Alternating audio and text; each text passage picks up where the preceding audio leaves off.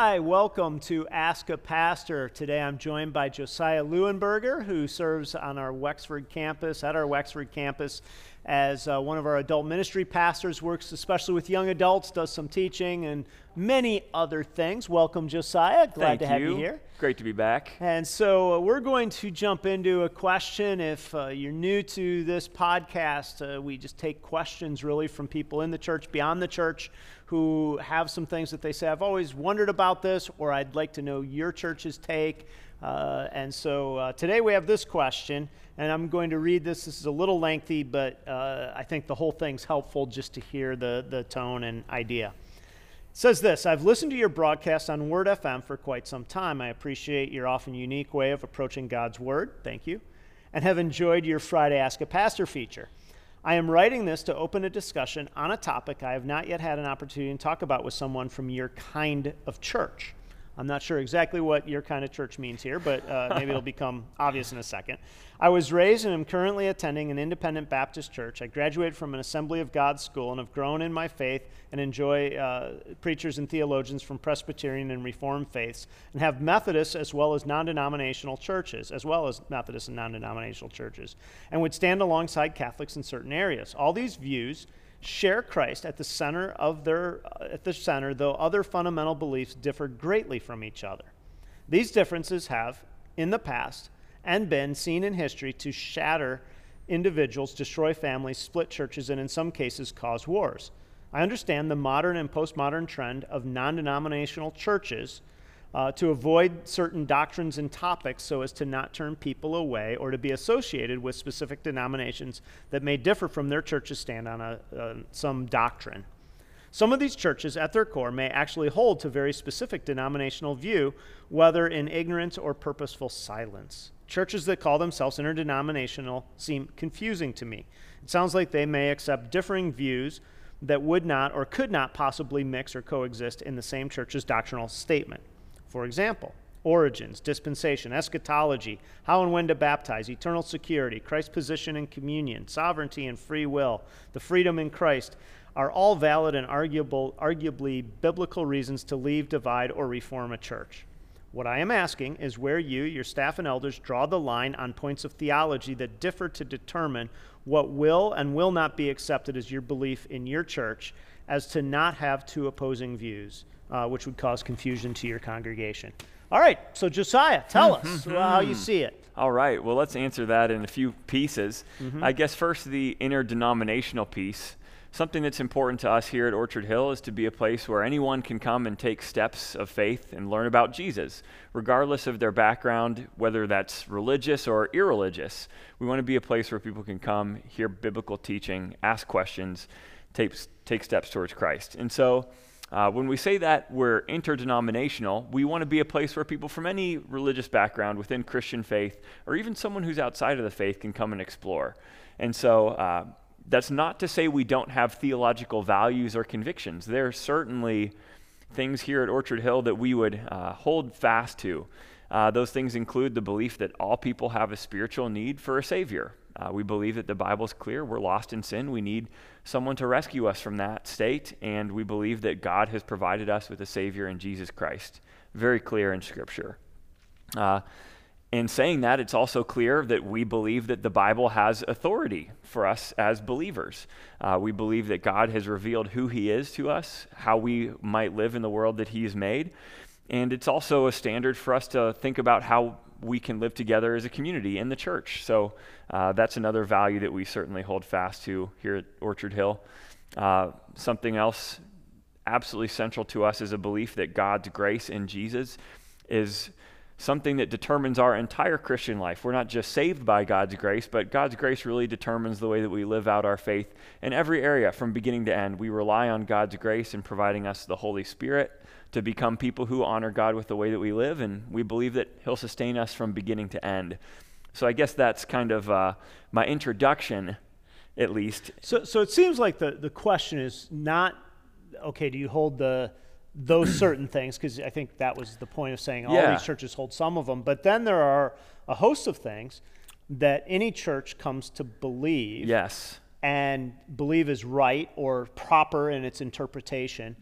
And how then do you hold yourself as an interdenominational church when you hold these views uh, and then when and where do you start to draw some lines to say, okay, this view is one that will say, hey, it's good, anybody believes it here, but this one, yeah, this is this is one we're drawing a line on. I, yeah. I think that's really the essence of the question. Yep. Where do you draw the line? And this uh, person stated, when you have multiple views in one church, sometimes that can cause confusion. Mm-hmm.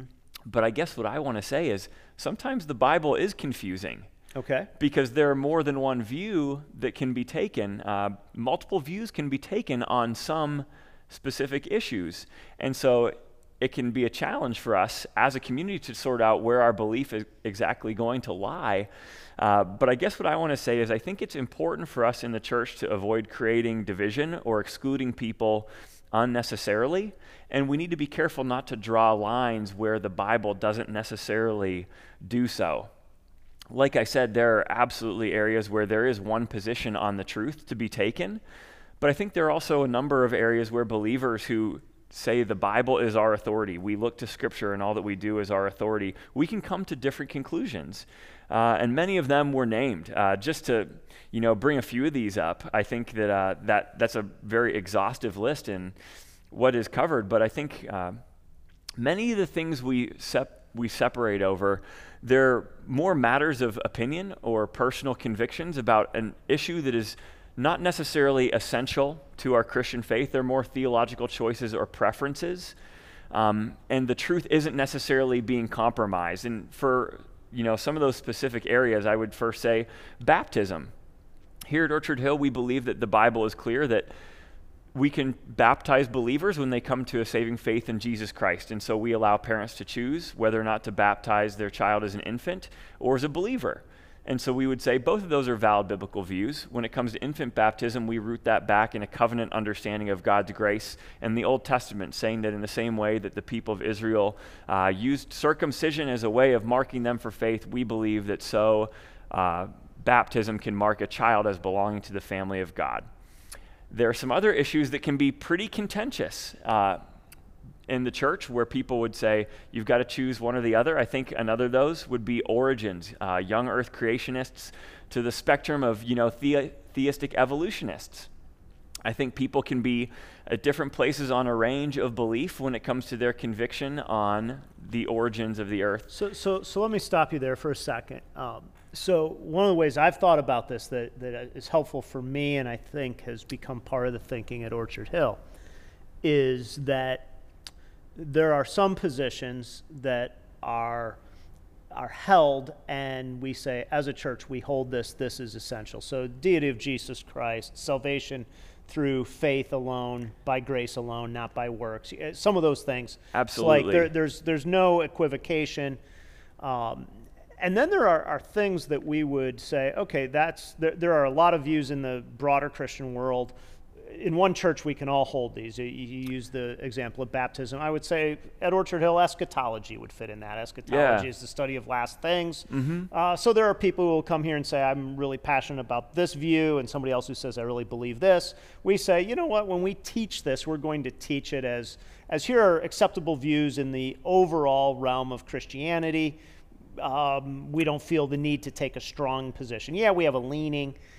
But then there are things, and, and I think this is probably where this question is, is best answered. There are things where we would say we do take a teaching position, even though we don't insist that everyone who attends the church believes the teaching position. So yes. I would put something like Reformed theology in this. Mm-hmm. Uh, if you're not familiar with the idea of Reformed theology, like we would be um, gently reformed, graciously reformed, we like to say. Meaning, sure. meaning we would hold to a lot of the tenets that, that people would say are, are inherent to Reformed theology. But there's a lot of people who attend Orchard Hill who would say, You're what? We're what? You believe that? That's crazy talk. And I don't buy that. And we're okay with that. But as a teaching position, we won't have somebody on our stage who teaches the exact opposite of the Reformed position because we believe that that's to, to a degree, we believe that that's a teaching position, but we don't yeah. say you can't um, worship here, fellowship here, uh, any of those kinds of things, or you're wrong even if you hold a different position. Now, we would say that one's clear because we have an extensive doctrinal statement. That's in our doctrinal statement. Mm-hmm. Therefore, it makes sense that we would say that's part of our teaching position. Eschatology is not in our doctrinal statement. Therefore, I mean, it's in there, but not in the ways that a lot of people utilize it. It's in there that Jesus is coming back, he's returning, you know, he wins in the end, all of that. So that would be a teaching position, but it doesn't have to be universally insisted on. And we can have strong convictions on those Mm-hmm. beliefs, on how we view this doctrine as portrayed in Scripture, but on things such as end times, origins, mode of baptism, I think it's important for us to remain united as the body of Christ in the church, Mm-hmm. saying that it's the cross that makes us one, and we can we can agree to disagree on some things that are even important to us. Now, I would say that if someone would choose to go to a different church as a result of those convictions, that's just fine. That's okay.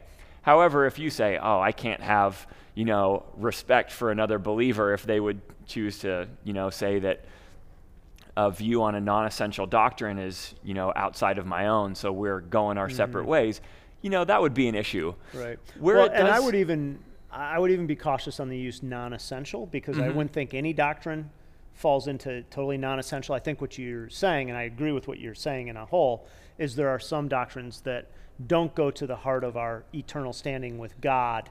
Um, but that doesn't mean that they're that, that they don't have an essential nature to them. Yes. Um, in, in terms of that, and and maybe I'm nitpicking, but I, yeah, I get where you're coming yeah. from. I think that's fair. There are a few tricky issues, though, that I think uh, do come out in the topics that were brought up of sovereignty and free will, Mm-hmm. and also the issue of freedom in Christ. Mm-hmm. Because I think those two issues in particular are so closely linked with the value that is salvation, that salvation is a work of God's grace alone Mm-hmm. that we receive through faith in Jesus Christ.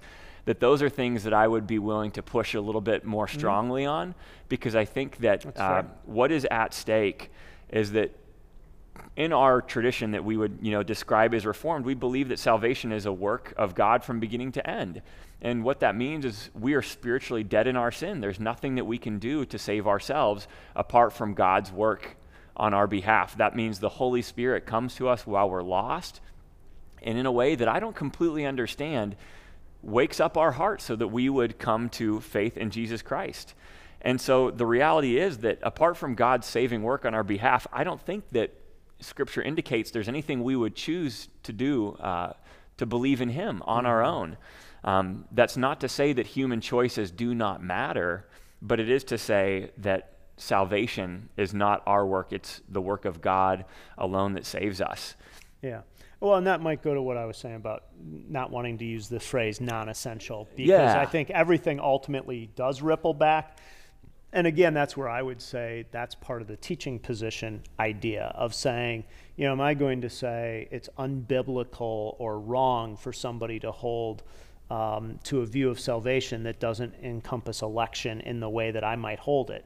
I would say, well, I do have a take. I do think the Bible speaks to it hence we have a teaching position but i wouldn't want to say that's error heresy you don't belong in the church whereas i know that there are churches like that and i think Yeah. what this question is driving at is how do you how do you teach a unified doctrine while at the same time and, and my answer is it's the teaching position and to your point that's the the there will be people who will say i don't like the teaching position here on x whatever that issue is. Therefore, I'm going to go to another church. And I think you're right. At that point, our answer is is we we would like to think that that that you could overcome that and worship here and and be unified. But if that's an important enough issue to you mm-hmm. that you say I have to be in a church that teaches that differently, then we would say absolutely you should you should go and find that church that then you believe that that that issue is that way.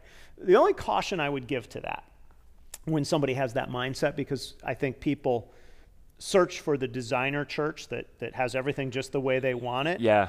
And at some point, what, what any church becomes is a place of holding the historic doctrines of the faith and interpreting it to our current age. Hmm. And, and to the degree that you decide to sit in judgment on the teachings of the church and say, I'm going to find a church that I like, especially on freedom in Christ or moral issues, lifestyle issues, what you're doing is you're saying, I'm just going to find something that I'm comfortable with. And, and if you're really following God, there will be some things that cross your will. Uh, there will be some things that cross our cultural understanding in how God um, has has has instructed us. Hmm. And so and so to too quickly go to, I don't like the teaching position. I'm going somewhere else where I, I favor it. What you may be doing is short circuiting God's work in your life to to shape and mold you to something. Now, having said that, I do agree that there's a time to say, I can't in good conscience support this, I need to move on, or I just prefer something else. But, but I think it's really easy in our consumeristic culture to treat churches like we do the difference between Costco and Sam's. You know, they got a slightly better price over here this week, so I'm going over here instead of over there. Instead of saying I'm part of a community of faith that, that, that interprets it for, for time. Yeah, absolutely. Good stuff. Yeah, I, I'm content with the way we covered that. Okay, so uh, so here's a question, and this deals with uh, revelation and how do we how do we understand uh, that that there is not ongoing revelation coming into our world? I mean, why why would we limit God's revelation to the Bible, especially when it comes to people feeling as if they get a word of prophecy, a word of um, a word of um, slide forward a little bit if you would. Sorry, thanks. Um, a word of uh, a word of of instruction, a word of whatever from God. Yeah, I guess the first thing I want to say is that if Jesus showed up tomorrow in a miraculous way, I hope we would be willing to hear from him. That's the first thing I want to say. I hope that we aren't completely closed off to the possibility that God would choose to communicate himself to us in a, in a radical way. Uh, the second thing I would want to say is that up to this point in history, there has not been such a wide consensus of the Christian church that an act of God, a work of God, a revelation of Him in the world was so clearly from Him that the church worldwide, you know, directed by the Holy Spirit inside of us as individuals, as a body, has said, this is something we all need to listen to. That just hasn't happened. And so I believe that there is something uh, to be said for that authoritative presence of the Holy Spirit in the body of Christ, recognizing that something is from God. And that has not happened. So I think that that's a clear reason for why uh, we have not added any additional text. Um, when I hear this question, why have we not added any additional text? It, it seems to me from the way that it was asked that it was asked by a believer. And so I guess what's kind of on my mind is I just wonder uh, what it is that's motivating this question. And I think uh, personally, I can say there are things that I would like to know about God that I do not see in the Bible. Um, personally, we all have questions that we wrestle with. But what I do believe is that how God has revealed himself in the Bible, even though it does not necessarily answer every question we might want to know, it does give mm-hmm. us the truth that we need to know. Uh, the Bible is sufficient for us. And so what I what I'm saying is that the Bible tells us what we need to know about God to understand his character, to understand his actions, and it tells us what we need to know in order to have a right relationship with him. And so uh, while the Bible is not exhaustive and everything I might be interested to know about him, I do believe that it's complete and giving us the information we do need to know.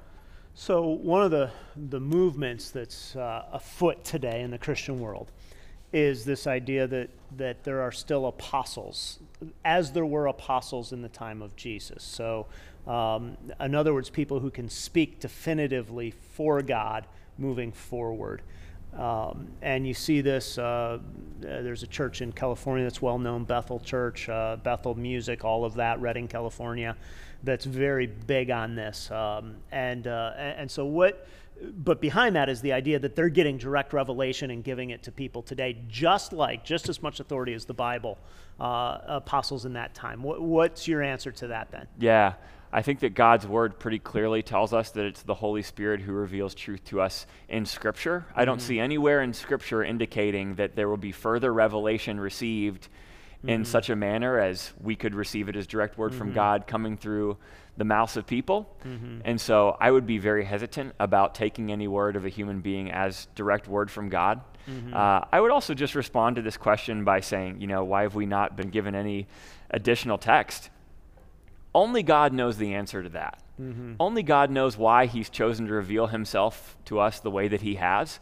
And personally, I'm choosing to trust in Him and the way that He's chosen to show us who He is and how we should live. Um, to conjecture any sort of reason for why God has chosen to reveal himself the way he has would be nothing more than, you know, a guess on my behalf. Right. And I certainly wouldn't want to put any stock in that. Right. Yeah, no. Although I'll make a guess. and that is I think that uh, that that what happens if you move beyond scripture is there's no way to validate it. This allows the fact that, that it's written it, anybody has access to all the revelation that God has given. There's not some special class that can say, well, God told me, and since I'm you know, here with God, I get to tell you. Mm. You get to go and say, well, you can only tell me what I can verify through Scripture. And I think in the living of community, that's important. If you look at some of the cults that have formed, mm. uh, some of the way that happened is somebody claimed to have a direct revelation to God from God, and then they would tell people crazy stuff like, you know, you should give me your daughters and let me sleep with them. You should. I, I mean, that's true. I mean, that's like David yeah. Koresh, stuff like that. Yeah, that's absolutely. exactly what happened. Is, is I've watched saying, the documentary. Yeah, that's right. They're saying I know because God told me, and everyone's like, well, God told them. It must be. And and and the the the publicness of the scripture allows us to say, You can't tell me anything that I can't verify that God gives to you.